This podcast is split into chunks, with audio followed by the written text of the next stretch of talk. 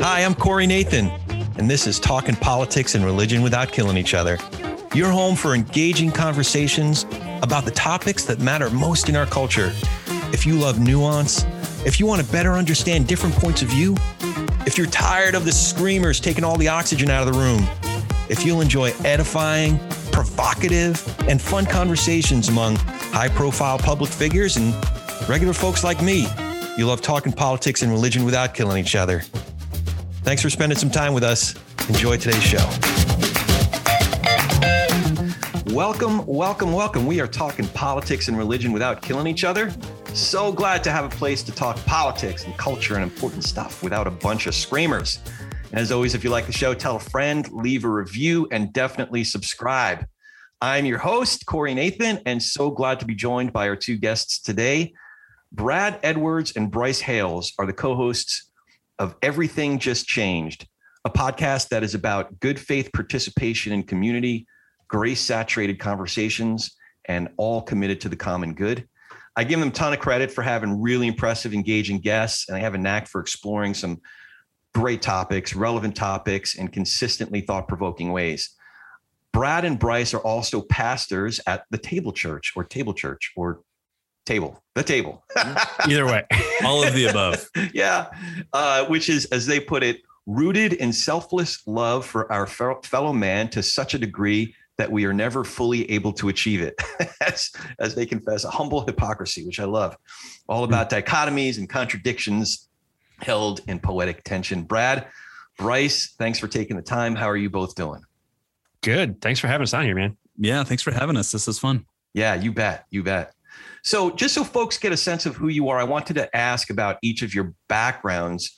Uh, Brad, starting with you, I was fascinated to learn you spent time in the Army National Guard and then served as a chaplain in the National Guard. But you also have all these creative pursuits a photographer, uh, there, there was the Art Underground. Can you tell us a, a, bit about all that and how you got to this point as a pastor and podcast mogul?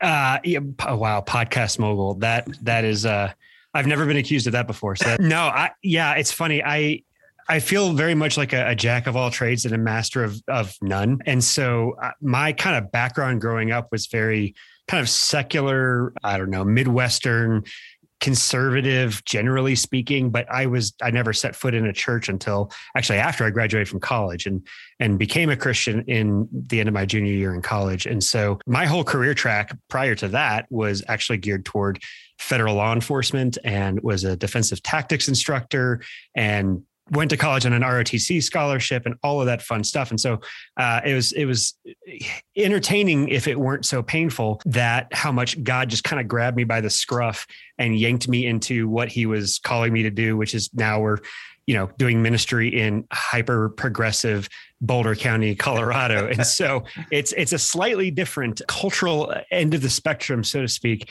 but it it also has given me like a profound appreciation for you know people outside of you know any tribe I find myself in in any given moment because it's that's changed a lot too. Yeah. So yeah.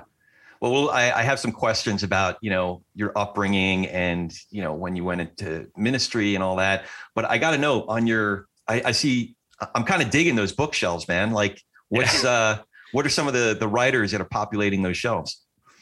Oh man, some I'm you know am happy to name and others I'm not because I try to, you know, read a, a pretty wide swath of, of, perspectives. But I don't know. I, I, would say just in terms of like influence or or what have you, like the ones I'd recommend is I I, I had the uh, honor of being able to participate in Redeemer City to City's uh, fall church planter intensive one year in 2015. And so I got to meet and hang out with Tim Keller, and I, his books have been profoundly shaping uh, for for me, especially right after I became a Christian. Uh, the reason for God was like just yeah, I can't even. I, am lacking the words to describe how how significant it was. But yeah, there's a lot of stuff up there. I, I think a lot of pastors see themselves as you know pastor theologians. I think I kind of err in more in the direction of like pastor sociologists. I'm fascinated by culture. So, you know, whether it's Andy Crouch or uh, Makoto Fujimura, Anthony Bradley, you know, the intersection of culture and and faith uh, is very interesting to me. And so there's a lot of stuff up there about that. That's awesome. Yeah. So David Brooks is, uh, I don't know mm. if he'd be a professional sociologist, but definitely an amateur sociologist. And his work is definitely among my favorite. His, his columns are just eh, every week I read his columns. But one of the most influential books I've read over the last couple of years is his, his recent one called The Second Mountain. Um, mm. And it's, it's kind of at that intersection that you're talking about. Absolutely. Bryce, you, did you grow up in SoCal? Yeah, I, I I'm born and raised in Orange County, and then um, escaped from behind the orange curtain. So you did Westmont for undergrad, graduate work in how do you say it? Edinburgh, Edinburgh, Edinburgh, Edinburgh. Edinburgh yeah, yeah. I went to seminary in Scotland because I'm a Presbyterian, so I had to go back to the roots. You know. Oh, that's awesome. That's awesome. uh, loves skiing, loves a good IPA, loves his childhood sweetheart who you married after undergrad, loves your four kids. Hopefully you figured out what's causing it, or are you guys still working on uh Yeah, the the fourth one was statistically improbable, but we figured it out after that. Okay. Know? All right. Yeah. so f- fill in some of the some of the background and bro- what what brought you to this point. Gosh, you know, I, I think in some ways what I would want to say is I have always loved to build things when I was, you know, a little kid, I would just go down into our garage and my dad is not handy in the least. And I would just find scraps of wood and start building stuff. And when I was like eight years old, my parents were doing a remodel on our house. And I they took me with them to the architect's office once. And I was obsessed. It was awesome. There, there's these little models and sketches that he was doing. And so for years, I thought I was going to be an architect. And I gosh, I was such a dork that in high school I took drafting classes, like as a high school student, because wow. I wanted to, to do that. And and you know, I mean, long story short, God kind of grabbed the hold of my life and led me into into ministry. And yet, I've always had that sort of building impulse. And so, I mean, just as a hobby, I love building stuff, woodworking, metalworking kind of stuff. But I've always been in like startup entrepreneurial ministry context too. So we planted a church in Orange County. I, I started a campus ministry at the University of Utah. But now here, so I, I, about five months ago, I moved to Colorado to work with Brad at the table, and and you know that still continues to be kind of the, the thrust of my role here in terms of spiritual formation. How do we actually build into people the sort of you know heart for following Jesus? that that radically transforms everything about the way that we live. Yeah, yeah. So you, you both touched upon this a little bit, but I was curious to know for each of you what point you decided to go into ministry and, and, and, what kind of reception did you get from family and friends when you told everyone you know you're you're gonna go be, become a pastor well, I can go first because go for it. I, am guessing my reception maybe is a little bit easier. I mean, I, I, kind of, you know, uh, some of some of my story uh, in, in that regard is that I, the church really saved my parents' marriage. I didn't grow up in a Christian home for the first several years, and then my parents, I think, were headed towards divorce when um, the church entered our lives when I was about seven years old, and so I think just the influence of the stability of the church, but not just as an institution, but the, the centrality of who Jesus is, was just so important and, and, informative in my life. And then as a high school student, as I was kind of beginning to wrestle with is any of this stuff actually true? And if it is it's probably really important. If if it's not true then it's not really even a great place to like socialize. And so i really began developing a relationship with my youth pastor at the time and so I would say that that was like the second time that the church really intervened in a positive formative way in my life. And it was that youth pastor who first kind of suggested to me, you know, I think God might be calling you to pastoral ministry, which was terrifying at the time because I wanted to be an architect, you know? yeah. What about you, Brad? Yeah. So I didn't grow up in the church, like I said, at all. My parents would have considered, and they would have said, my dad had said many times uh, that he is against organized religion, sees it as as inherently abusive.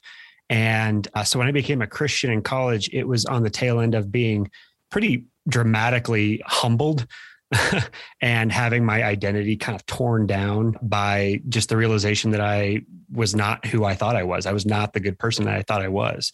And so that, and a year later, when I started feeling called to ministry, the the reaction from my parents was this very much like this like cool. I don't know what to do with that, but you're going to help people. So go you, you know, it was, it, it was, it was like, we're supportive because it's you, but we don't understand this at all. Mm. And, um, and so that was, that was really interesting. And like, yeah. And even to this day, it's always like this thing that kind of pops up every once in a while as a surprise of like, oh, I forget this is a difference here. And because like my my primary family in many ways is my spiritual family now.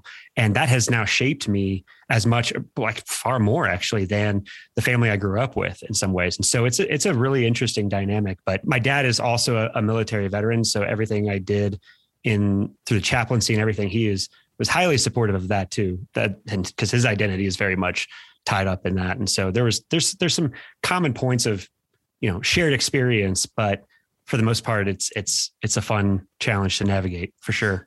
So you say you became a Christian uh, as a junior when you were a junior in college. Were you exploring the possibility of a different spiritual route? Like, could, could you have become to answer some of what you were struggling with or questions you were grappling with? Is there a possibility that you would have become a Buddhist or a, you know, uh, Zoroastrian? I don't know. Sure. Uh, yeah, it was funny. I I would have. I, I described myself back then as an agnostic deist, and and you know basically the way that came out is like I believe that there is a God, but he sure as hell isn't your God. Mm. And and I was, you know, not necessarily Pauline in the sense of like going around persecuting Christians and stoning them to death, but I was trying to with my words. Yeah. And if the the new atheists were around back when I was college, I would have been like big fans of theirs. And so yeah, my coming to faith was in the in the midst of my being an active having active disdain for for Christians and going around and making fun of them like to their face. Were you flying spaghetti monster guy? Was that was that you? Again, that wasn't I, that was you know gosh, it's so hard to know if I would have like been a fan of that back then because I absolutely had that attitude. Yeah. But I think I have a better aesthetic sensibility because like what a dumb picture, honestly. Uh, and, and I, I know that's the point, but anyway. Yeah. Yeah. So, so Bryce, you've used the term who Jesus is or to know Jesus uh, a couple times already. And, you know, as we discussed before hitting record, some of our listeners are agnostic. Some may think of themselves as atheist or humanist. That that language sounds weird, right? Mm. Uh, could could you demystify or maybe at least explain what you mean by that?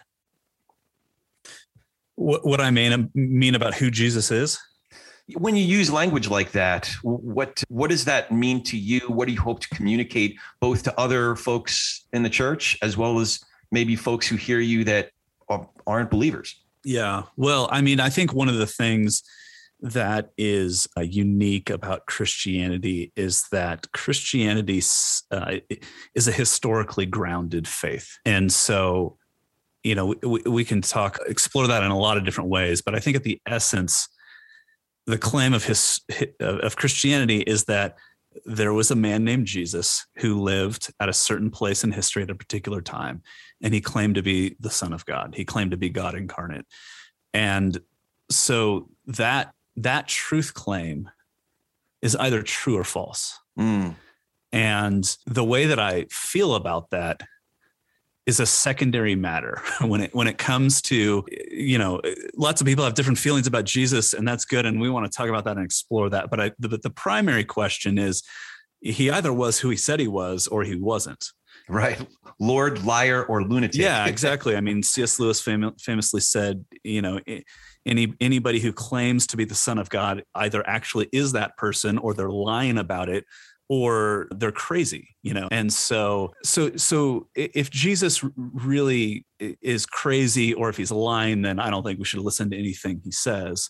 And i don't think the idea that well he was a really good moral teacher. I mean i don't i don't follow like david koresh's moral teaching. I don't think anybody claims that we should right? Yeah. anybody who claims to be the messiah and who isn't we should not listen to them. And so you know there, has been a, a couple points in my own kind of life and journey where I've had to really wrestle with the reality of is Jesus who he said he was?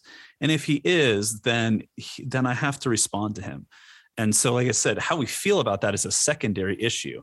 But one of one of my real kind of passions and convictions now in ministry is that I'm not sure a lot of Christians take the historical reality of who Jesus is that seriously mm. either. And so I think a, a, lot of Christianity, and we're probably going to get into this more uh, a little bit later in our conversation. A lot of a lot of Christianity is kind of functioning on the premise that Jesus makes me feel good about myself.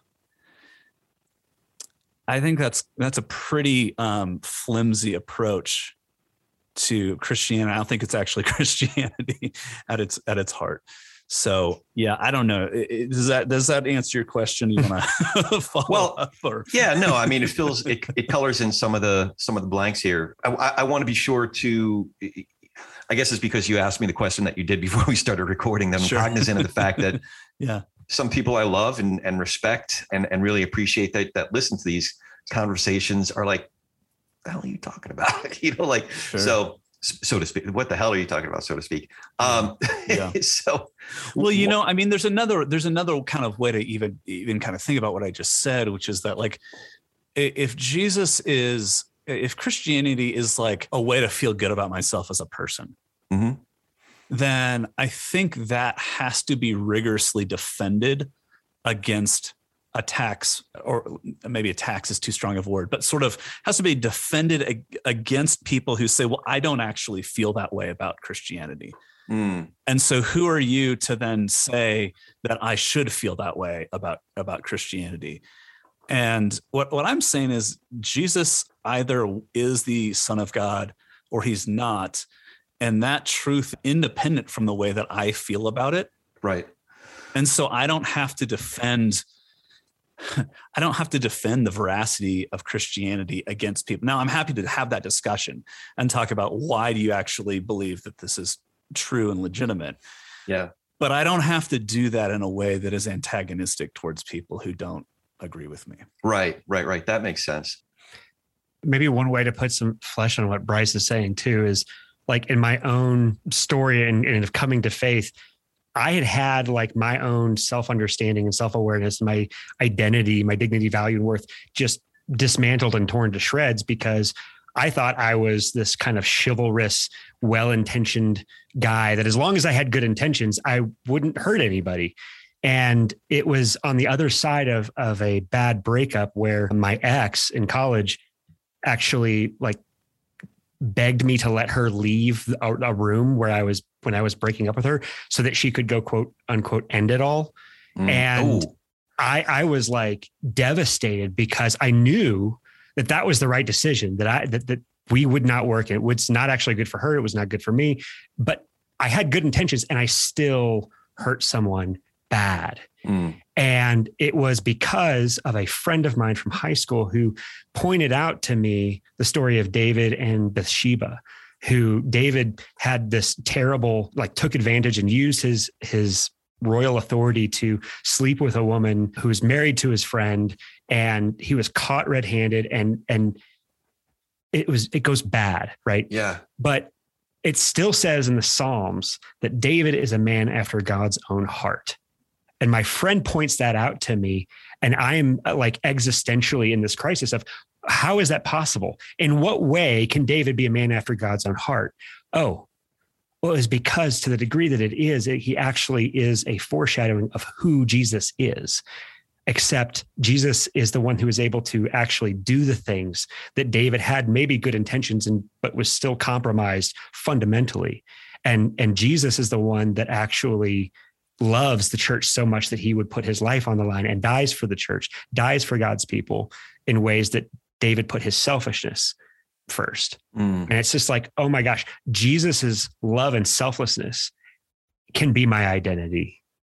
And that is the thing that like changed everything. But that that's just sentimentality. If Jesus isn't, if if, if it's not rooted in history, if it didn't actually happen, mm, yeah. then we believe a literal fantasy. Right so I was going to take this down another path, but you've raised my curiosity about some other things. So there are some either ors in the Bible, and and you've both articulated, is it fair to say that either Jesus lived, died, and rose again, or the rest of it kind of falls apart? Is that fair to say? Oh yeah. Okay. And if so, okay, there's that. How many other either ors are there? Uh, you know, for we, I think we talked the other day about this, the, the fact that I live in uh, Santa Clarita, in the Santa Clarita Valley, where John MacArthur uh, runs Masters University. And for him, it's either six literal 24 hour days or everything is, you know, he, he might even say that you're not a Christian if you don't believe that part of it. So for you, how many either ors are there? And what might be what what might they be beyond Jesus lived, died, and rose again? You know, I, I, I guess I would say I, I want to be as generous as, as possible. Wait, I got to pause for a second because I Brad has this look on his face like, "Hey, Bryce, you take that one. Let me see. How you, let me see how you get yourself into trouble with this one." yeah. No, no, not at all. Not at all. Sorry, Bryce. Go ahead. Well, I, I mean, gosh, we could get into a, a really deep conversation about, you know, kind of epistemology or the nuances of, of theology, but I, you know, I, I think it comes down to the Apostles' Creed. I mean, what what have all Christians historically affirmed?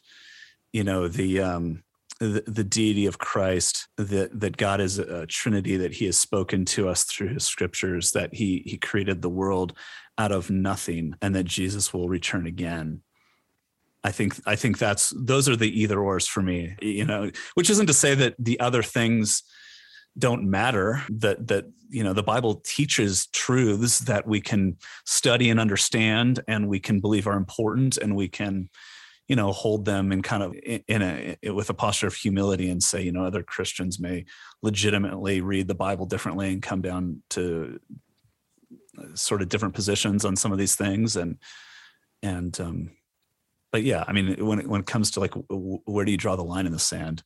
Yeah. I would go back to what have all Christians historically affirmed for 2000 years? Yeah. Yeah. What about you, Brad? Well, I was, I was just going to say, I kind of want to question the premise of the question a little bit because like Western culture is incredibly binary.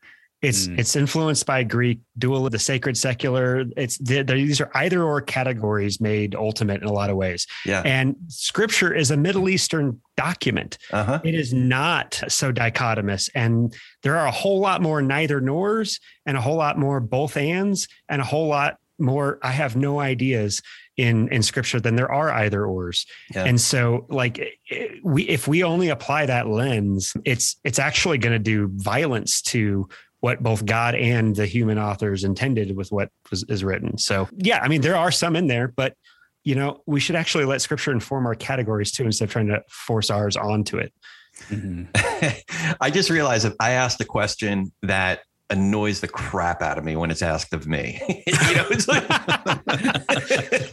well, so, th- that's most questions pastors get. So, yeah, that's okay. So, well, I, I, remember before I actually became a Christian, you know, I've subsequently developed other theological convictions, but not categorical ones like that. They're, they're, man, there are too many lines in the sand for, you know, and, and every conclusion I arrive at uncovers a gazillion more questions. But before I became a Christian, I whittled it down to two of the most empirically verifiable things to me that would be em- the least empirically verifiable to anyone else. And those two propositions are there is a God and I ain't him.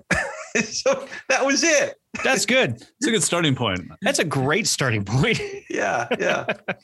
So, so we could I, we could go down this rabbit trail quite a bit because anyway, I. But one of the other things I was curious about as it relates to family, certainly through your podcast, it's not it's not that you have a particular partisan slant, but you definitely question certain uh, default postures that in the political realm that you know if you're among other American contemporary Christians, it's like you you're asking questions and exploring topics in such a way that push back against, well, you know, we all kind of are this way. The the basic mm-hmm. assumptions mm-hmm. of of American Christendom, if you will. Uh, have you had a chance to get into conversations about social issues, politics with your family, childhood friends, and uh, if so, what's it what's it been like? Oh man. Well, yeah, depending on who we're talking about, those go very differently. Okay. Like in my own family, my own family, immediate family is is probably significantly further to the right, but not necessarily more conservative than me, if that makes sense. And but like I think what you're hearing on the podcast is primarily and especially the fruit of having wrestled in a context that is is very interesting in how simultaneously homogenous it is. Like this is a very progressive place, and yet because it is that homogenous and it's also lacking a lot of like kind of evangelical subculture breathing down its neck there's a surprising amount of freedom and openness to having conversations that would be remarkably volatile kind of most any other place in the country and so uh, there's kind of a freedom and some room to breathe conversationally that I think is really helpful and fruitful. And and two, most of the people at the table at our church have come from contexts where that hasn't been allowed. And they would probably consider themselves like post evangelical in the sense that, you know, this doesn't seem to line up with the Bible that you're telling me to read. And I don't know what to do with that. So there's a cognitive dissonance for them walking into the table or coming to this place that kind of by definition makes that a lot easier. You know, it's funny you say that because I remember this had to have been like, it was definitely pre 2004, but uh, by that time, I was starting to come to the conclusion that there were primary identifying ingredients to this community, the, the church that I was going to, that didn't reckon directly with what I was reading in the Bible. Mm-hmm. And it's been it's it's in in a way that's this podcast is is I'm exploring a lot of those issues. And I've been hmm. kicked out of Bible studies for asking some of those questions. You know, but I, I don't know if it necessarily has to do with the questions themselves as much as me kind of being a butt, you know, in the process of asking it. But Bryce, how about you, man? Like, have you had some of these conversations, social, political issues with with family and friends that you that you grew up with? Oh yeah, yeah. So you know, in some ways, the, the, podcast has been fun because it it gives us a chance to talk about these things without and and kind of define where we see some of the like the the contours and the nuances. But I mean, I, I don't know that I'm that different in in the sense that like you know i've had had conversations with with friends and family members that have um, been really frustrating and gone very badly. and, uh, and, and occasionally we've had conversations that have been more productive. But I, I, I think my interest has often been almost wanting to t- kind of take a step back and say, now, what are the factors that are leading to those con- conversations because I I've not not exclusively, but you know I've only been here for five months, so I'm still getting my feet on the ground before this, my ministry context was in, in South Orange County, that is, you know, actually more politically conservative, and and so that kind of syncretism between you know conservative politics and evangelicalism uh, is still alive and well, and well, I, maybe not well, still alive, alive and struggling.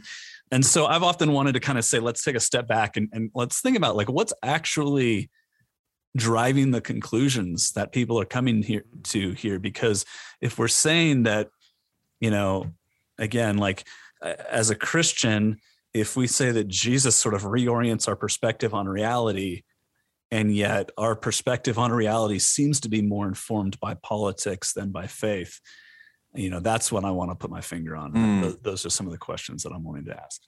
So so you we've talked about the table. Curious in starting a new church if you thought there were unmet needs uh, this church could address, or if you thought the way that we do church in America has been off course in some ways, and you could provide an answer to that. I, I guess overall, why start a new church, and and what's different about the table?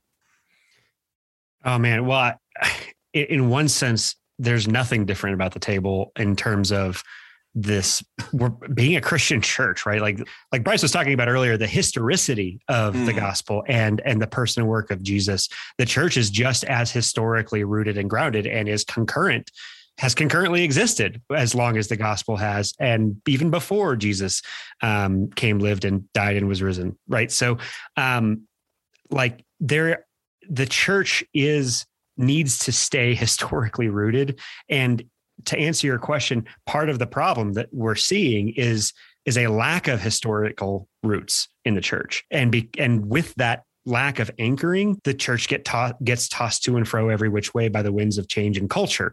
And so, on one hand, our our our kind of intent and hope and and also what was kind of lacking in this place was a certain degree of we'll call it sanctified boringness uh, because because the, the, it can't be. If it's new it's probably heresy right? Uh, but it, but at the same time there are the church is kind of a as an institution is an is both organization and organism. And that means that there needs to be a, a fresh embodiment of the gospel among God's people in a given place. And so the kind of some of the weird dynamics of this place are such that like nobody who who lives here is is necessarily from here very few people are and so you get kind of like a lot of imported you know generally left leaning white american culture is imported into boulder county and the Christians who are here largely don't interact with it. Not not many, not not all of them anyway. And so that that left an openness and this this need for a church that was able to engage with the concerns of our progressive neighbors, but from a place that was historically rooted and, and biblical. And so we just found, and and part of this is just like my wife and I's love of hospitality too. We're from the Midwest. Like Midwestern hospitality is like a, a category of, of life, right? And so to, to name the church the table and to be thinking about this in terms of hospitality and relational and creational generosity, that really struck a nerve and resonated with people here. And so, but then again, I feel like every church plant is also like it's it's not just one church plant it's actually like five or six church plants because you end up like learning more about the place as you go and you're reinventing it the entire time but what I would say the biggest thing that we've realized is in this place, and I think this is I think this is true across the country as a whole, is that there is a longing for a a third way past tribalism and a truth that is actually big enough and transcendent enough to to be a source of meaning and dignity and worth for people who differ on many many things mm. and that is so rare in culture and society right now. That's that's actually the church's one job, honestly, um, is is for that to happen as the fruit of preaching and living out the gospel. And so, yeah, I don't know. Is that is that kind of what you're asking, or? Yeah, no, you're you're touching upon it. You're definitely touching upon it. I, yeah. You know, so my buddy Tommy uh, wrote this paper. Actually, some of these questions are in my head because I I reread it for the first time in about ten years. He I I realized that he wrote it when he was a missionary in Pamplona in Spain. And he was just realizing what the church sent him out to do wasn't wasn't meshing with what he thought the gospel what the imperatives that you might derive from reading your bible well and and and in totality so i'm curious uh salvation plan a salvation plan b it sounds like you resonate a little bit so just to fill folks in, the salvation, uh, the plan A, plan B thing, a lot of times when you hear about evangelicals, folks want to uh, convince you that, you know, about what happened to Jesus, but it's more about like say a magic prayer so you can go to heaven kind of a thing.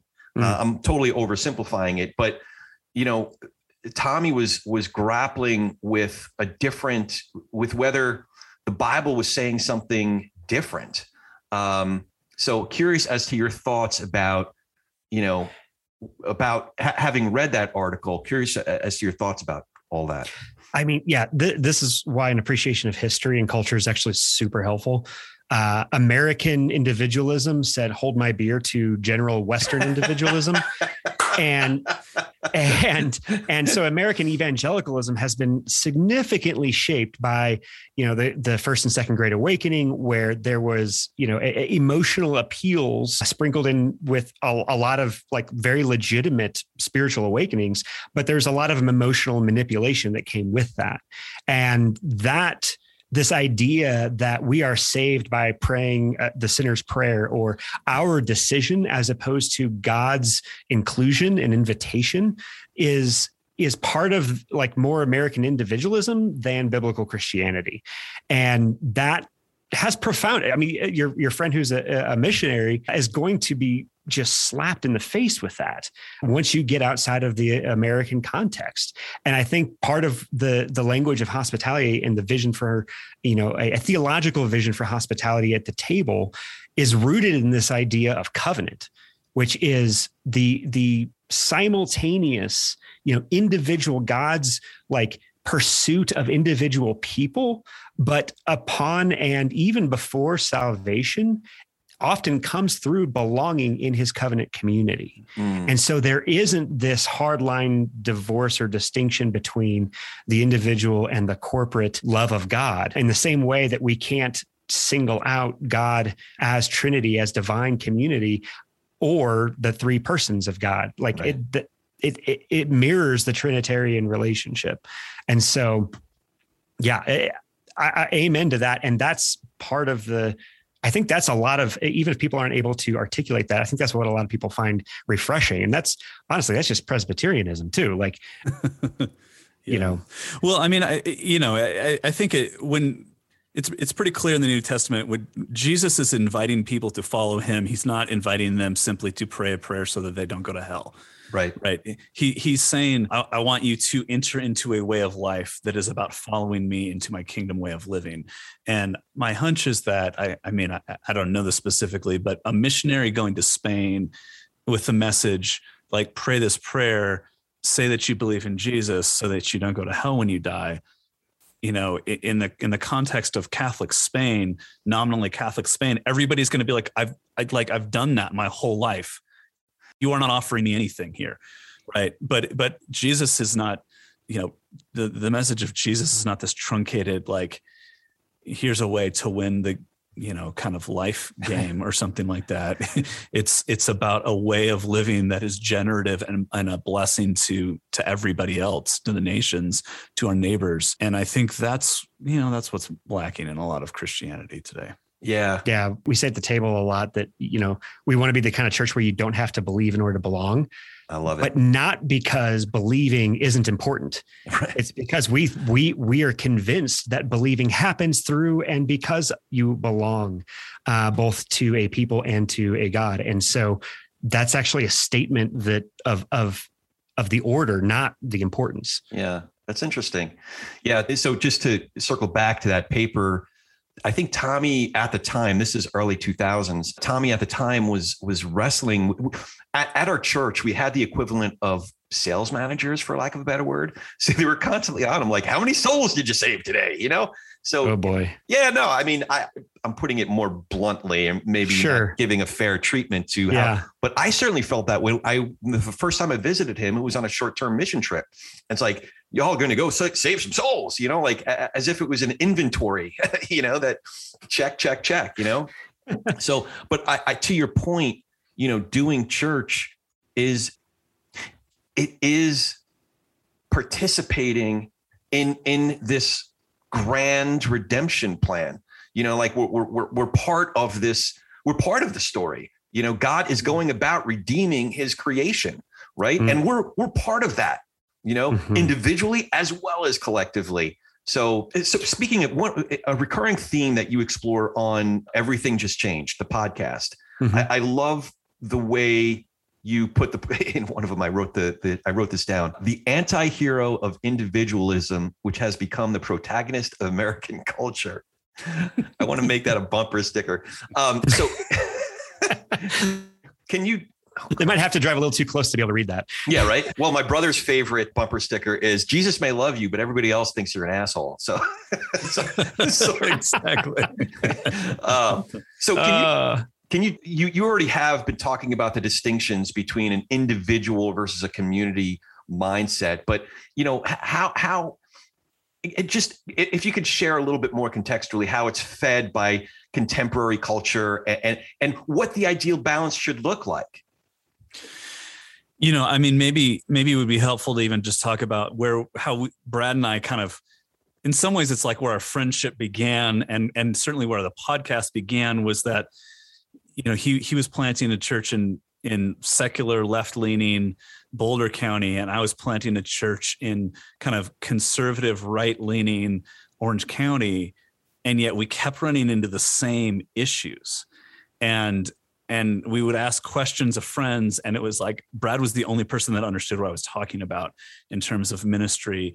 And and so what we what we began kind of realizing was that something other than like the principles that people are articulating had to be driving a lot of what's actually going on in our culture right mm-hmm. if if i'm dealing with people who are who are saying well it's about you know family values and it's about uh, financial responsibility and yet they're making the same sorts of decisions as people who mm-hmm. are articulating more progressive values then then what's actually underneath that what's actually animating you know the way that we live in the world and interact with people and we sort of just like stumbled backwards into this reality that actually individualism and the, the idea that we can sort of be the master uh, you know like we're, we're we're living in this choose your own adventure and it's up to you to find your way towards the ultimate conclusion that that is actually underneath both kind of you know the secularism of the right and the left mm. that's that's an interesting way to think of it that oh yeah so the david french piece from from sunday that it's a mm-hmm. it's a horseshoe that the two polar opposites oh he said horseshoe? I didn't read that one yet. Dang oh, it. oh man. Yeah yeah. Did you read it brad yeah i did. It, it, it was like yep this is exactly what we've been talking about. David french is stealing our theory now is what you're saying here. That's pretty much because it. he listens to our podcast. That's right that's right.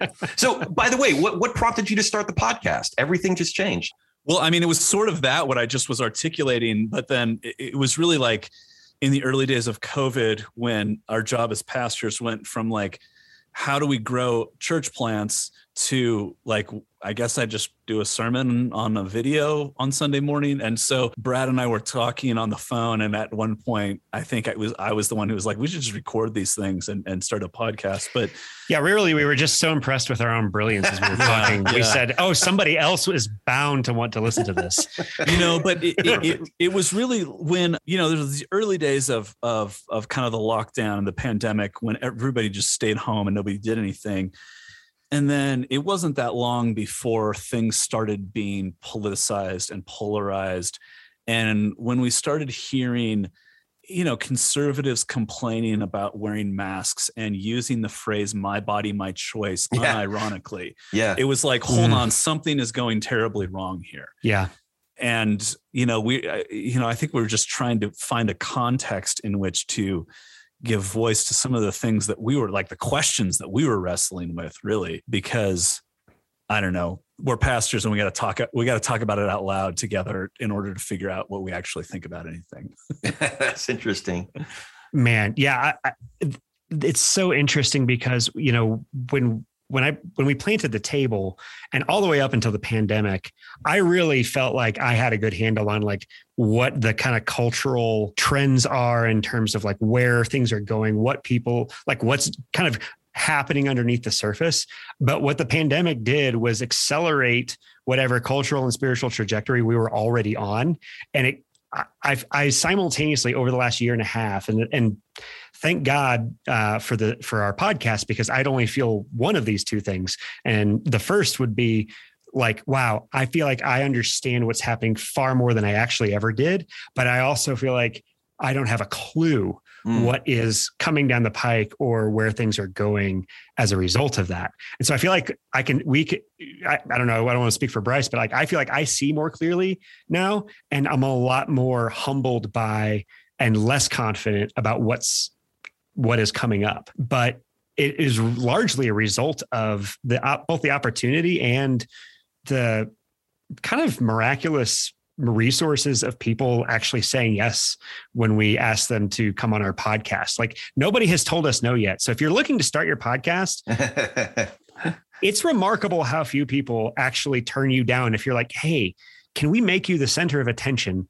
for a solid hour and talk about what you love talking about most? Turns out they're really happy to do that. But also, like the podcast gives us, it has really just given us the excuse to wrestle with what we're seeing day to day. And and now we have a reason to ask people beyond like, hey, I'm just a random pastor who wants to talk to you and pick your brain. So Exactly. Exactly. it's really helpful. yeah. So I'm sure it's hard to distill, you know, dozens, if not hundreds of hours of conversations down to, you know, one uh, two minute answer. But any major takeaways so far? What what have been some of your biggest epiphanies? Oh gosh. Um. I guess I just did ask you to distill hundreds of hours of conversation.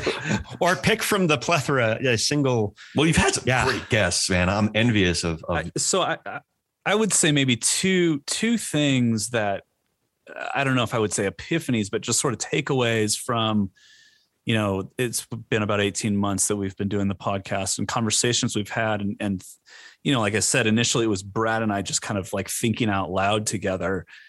And, and then we've been able to pull some other great conversation partners in and, and, and learn from them. I, I think the two, the, two takeaways that I would say. One is just it it has really helped me feel much less alone. It, it's been it's been really fun to see. You know, initially it was just the occasional friend who I guess you know stumbled across our podcast. Probably I probably started going like, what do these two yokels know about anything? and um and but they're like friends texting us and going like, wow, you guys are. You know, you're you're scratching the itch that I didn't quite know was there and so that's been really fun to see that that there are both kind of pastor friends but there are also you know in some ways it's it's maybe people who are maybe tempted to give up on the church going okay th- there's something going on here that I want to listen to. So it's helped me feel less alone. I, I think the other thing I've, as I just like take a really big step back and look at the view from 35,000 feet or whatever is uh, I, I've been thinking a lot about the word integrity lately. And when I look at just everything that has come to light in, in, in, well, I was going to say in, in American culture, but especially in, in the Christian church that the pandemic has revealed, like the, the, the word integrity is like just banging in my head because I, I don't know about you. I sort of grew up with this idea that integrity is like is about moralism or, or more morality, right? It, Mm. Like it people with integrity, like you don't tell lies, like gosh darn it, just try harder, be better, like be a good person. But in integrity, the word integrity comes from the word integer, which means wholeness. So if a if a truck drives over a bridge and the bridge collapses, it's because that bridge didn't have integrity, right? Uh, it wasn't whole. And I think one of the things that has just been revealed in the Christian church, and we've ta- we've had numerous conversations and gotten uh, gotten at this in different ways in the podcast, is just the, the extent to which the Christian church in America lacks integrity. Hmm. Um, not in the sense that everybody's a liar, although you know we've seen that too but there's sort of like a, a two-facedness to christianity a, a lack of wholeness a lack of you know being being the same being the same person in every context and so again i mean this goes back even to what i was saying about what your question about what does it mean to follow jesus that that uh, if jesus's claims about who he was are true that's got to reorient everything about our lives from the ground up and i think so much of what we're experiencing in the church is about sort of um you know an, an attempt to sort of like pursue the american dream while also maintaining belief in christian principles. Mm. and that, that is that is not a position of integrity. That is a, a position that's pulling the church apart and is pulling individuals apart and yeah i think we've just been able to explore that in a lot of different ways Hmm. and i think in more hopeful ways than the way i just described it too so Uh, Brad, would you add anything to that? Like, have you had epiphanies or, or discoveries that so far? Yeah, I mean, I- gosh, like Bryce said, I don't even. It's hard to narrow this down, but as a whole, it. I think the relationship between individualism and institutions is is very interesting and and important for us to be thinking about going forward because as individualism has become a a a more significant cultural factor and influence, institutions have decreased at least on pace and on par. And so you know, it used to be, you know, we even use the language of brick and mortar institutions, but historically speaking, institutions have been like the shelter that we are able to take refuge in in the midst of the, you know, the weather, the cultural weather changing or climate changing. Except as individualism becomes more prevalent, then our distrust of those brick and mortar institutions goes away. But in has slipped this, you know, this thing we call social media, right? Which instead of, you know, being a brick or mortar refuge is this network of like almost spider web like connections where you can be as connected to people as you want to be from across the globe and the distance has shrunk. But the problem with that is instead of protecting you from change, you are far more sensitized to it and it reverberates along those threads. And now, like, yes, we're more connected, but it's it's serving as a counterfeit institution in the sense that like you're not you're expressing it's for expression not formation mm. like you're not being shaped you are you are being fed a lie that you are the doing the one shaping but you're not the spider you're lunch right and yeah. that is that is like socially speaking profoundly anxiety inducing. Yeah. And that anxiety, along with, you know, you know, whether you're talking about negative polarization, tribalism, politicization of everything, like that's part of what's driving all of that.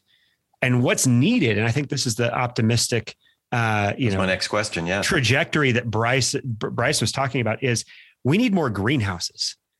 We need more an approach to institutions that resemble not brick or mortar of old, but not the spider web either, but greenhouses where it's you're not just being sheltered from the outside you're actually it's actually facilitating growth it's mm-hmm. flourishing anyone who comes in and not for the sake, sake or purpose of staying inside but being sent out and planting itself and putting roots in in, in, in other places. So it, it has a purpose that exists not just for itself or for those who are inside it. It exists for the purpose of like blessing and flourishing the world externally as well.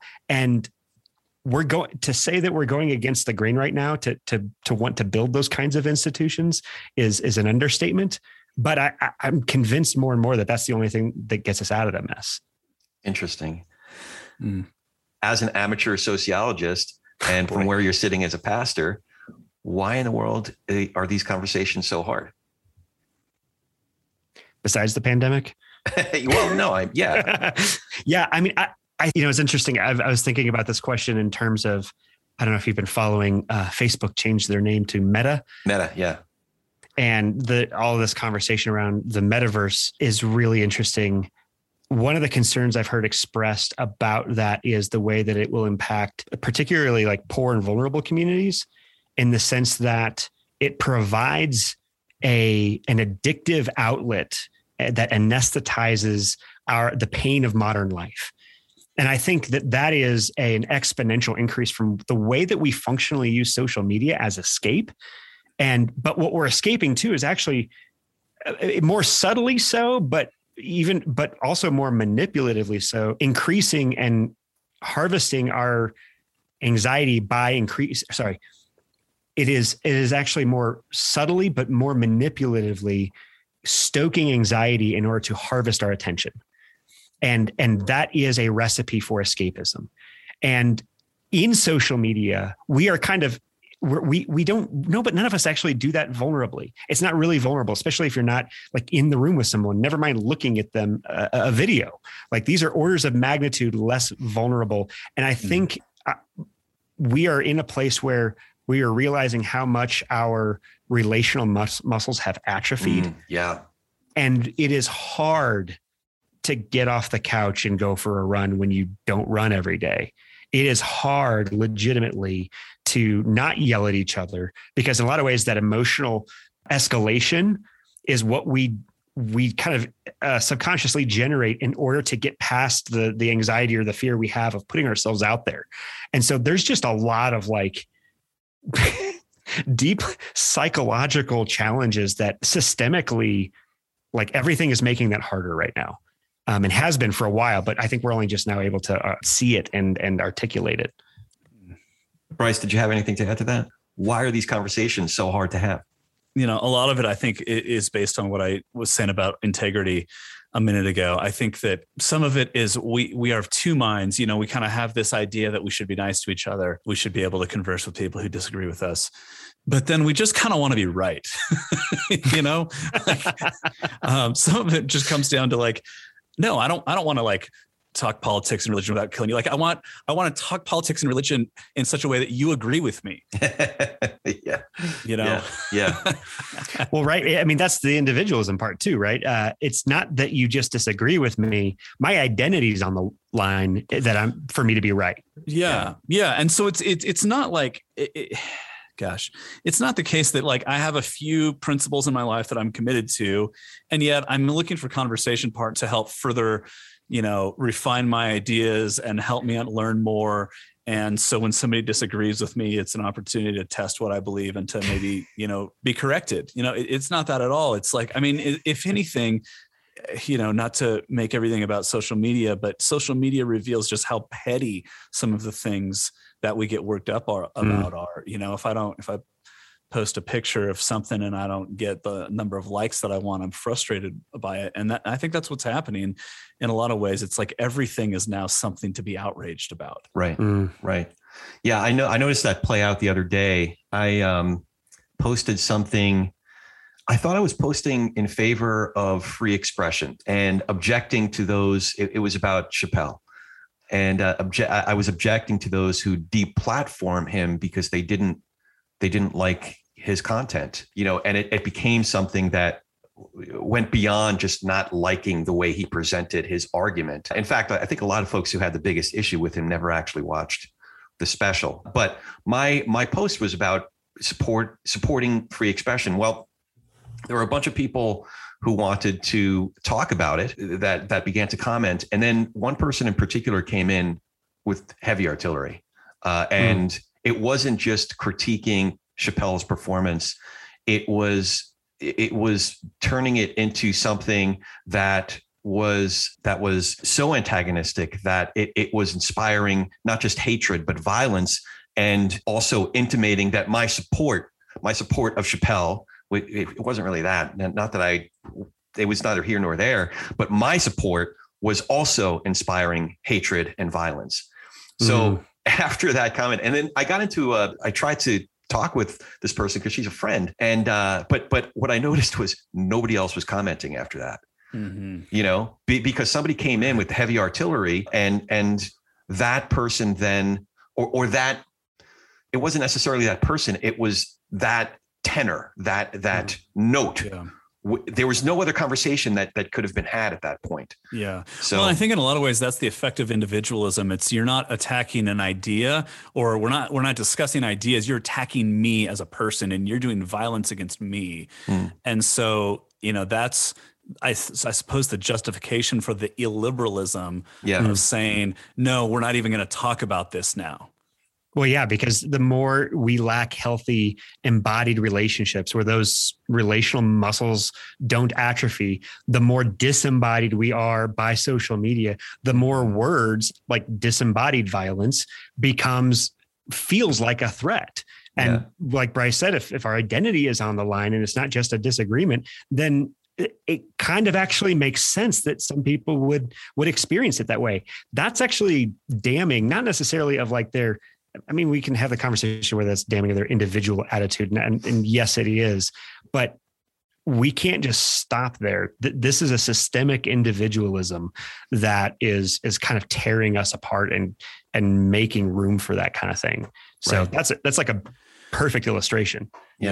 yeah. Well, and I think the tragedy, you know, again, as as pastors uh, and as Christians, is that I really believe that that Christianity provides the resources to to to move beyond that because Christianity says your your identity is not rooted in who you are or what you've achieved, but your identity is actually rooted in the person of Jesus and what he has done. And so we don't have to be defensive. We don't have to win you know to be a christian means that you've already you've kind of become a christian by admitting that you've already lost and you've mm already failed and and so the tragedy is that in the moment that we're living through Christians aren't aren't behaving that way. Ooh, Yeah. Wh- which means that something other than what we say is the center of our faith is actually operational in our lives. Yeah. And so I don't think we can really look at our, you know, friends and neighbors who aren't Christians and be, you know, super um, frustrated that that the, culturally these conversations go the way that they do because I, I don't know that we can really expect anything different. If if you have to justify your existence in that way, then of course you're going to defend yourself tooth and nail. But Christians shouldn't need to do that. And the fact that that that's what's happening so often is, you know, is tragic. Yeah. The the pandemic and combined with the ongoing and then escalating culture wars has really been the stress test for the evangelical church. Exactly. that has really exposed how how true that is and how nominal or merely cultural a lot of the church the white uh, evangelical american churches christianity actually is Yeah, yeah. Well, I just want to encourage you, fellas, uh, what you're doing with the podcast and and everything that I've seen about the table. You are uh, you are part of the solution from from what I've been able to uh, just tell.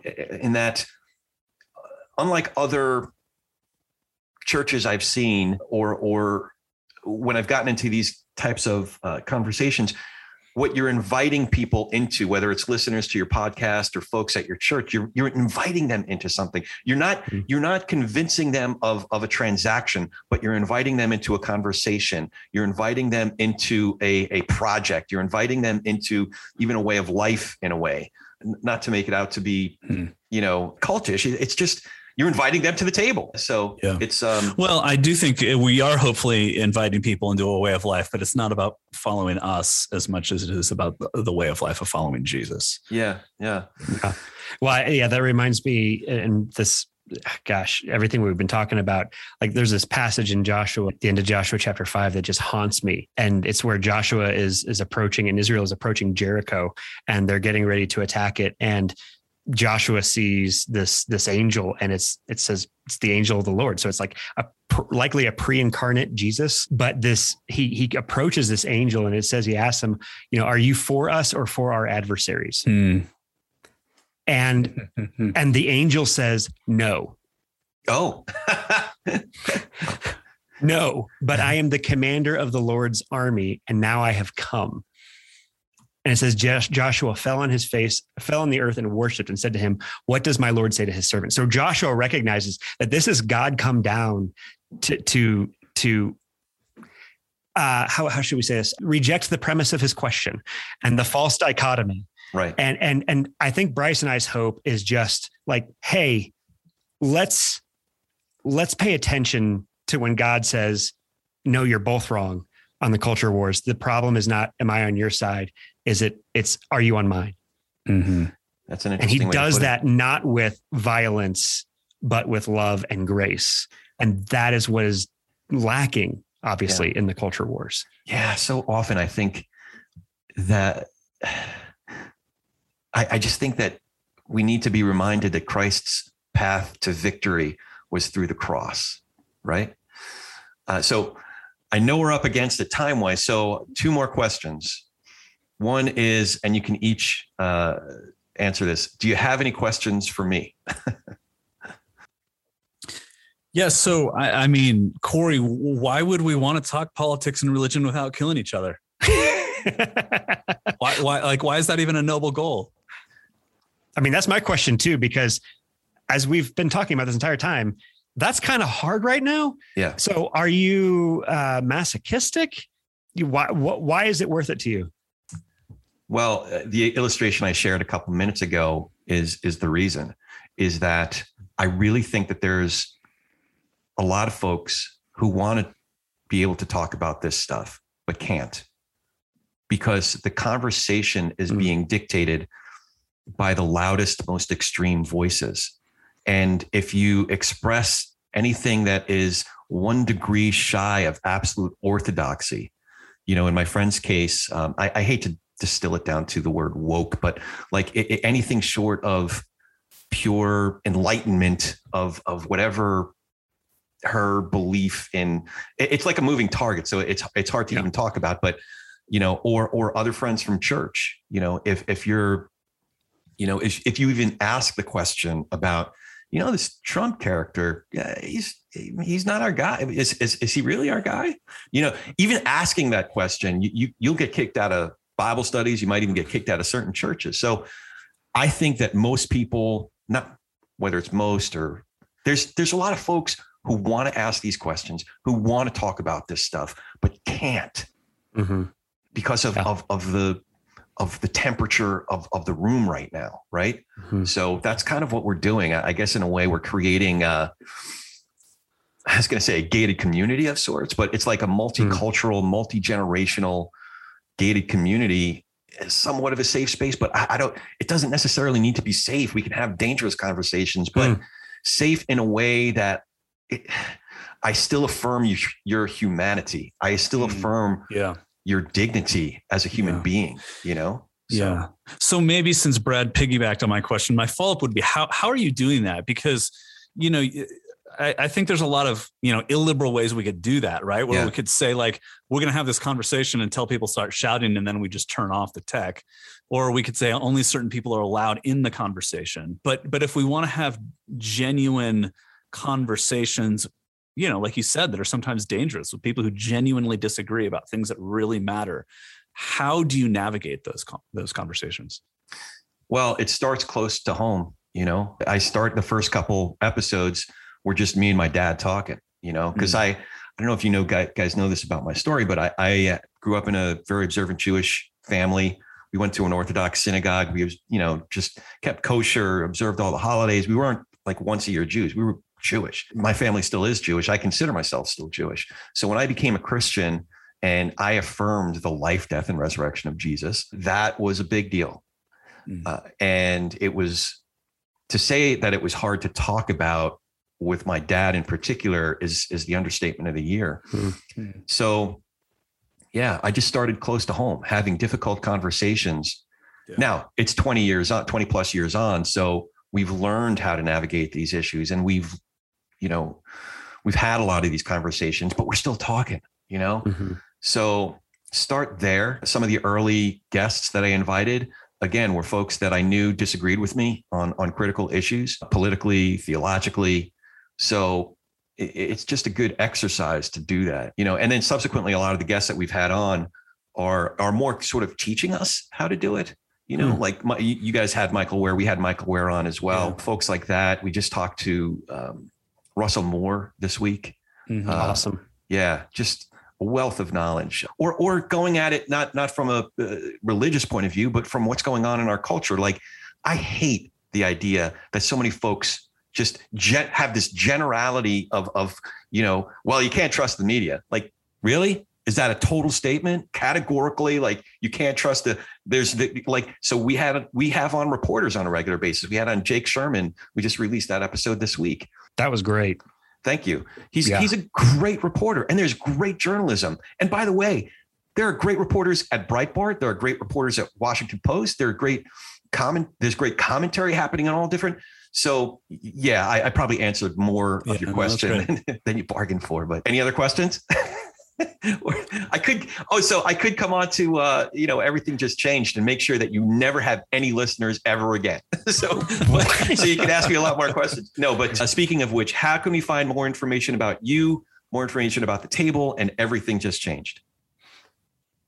Yeah, I mean, we we can include the link to the podcast in the show notes. We have a, a Substack that we occasionally write for, uh, community, as well as a Facebook page that we are just starting up to kind of facilitate and create a space for conversation because we think it's actually really important. Despite the fact that I am still convinced that Facebook is the Doctor Evil of of of social fabric. So We are we are convinced that it is theoretically possible to have a meaningful, you know, interchange on a, a social media platform, and we're going to try that. And so, yeah, we we're doing that. And yeah, but just search for everything. Just changed anywhere you get podcasts, Spotify, Apple Podcast, etc. We're all over those places.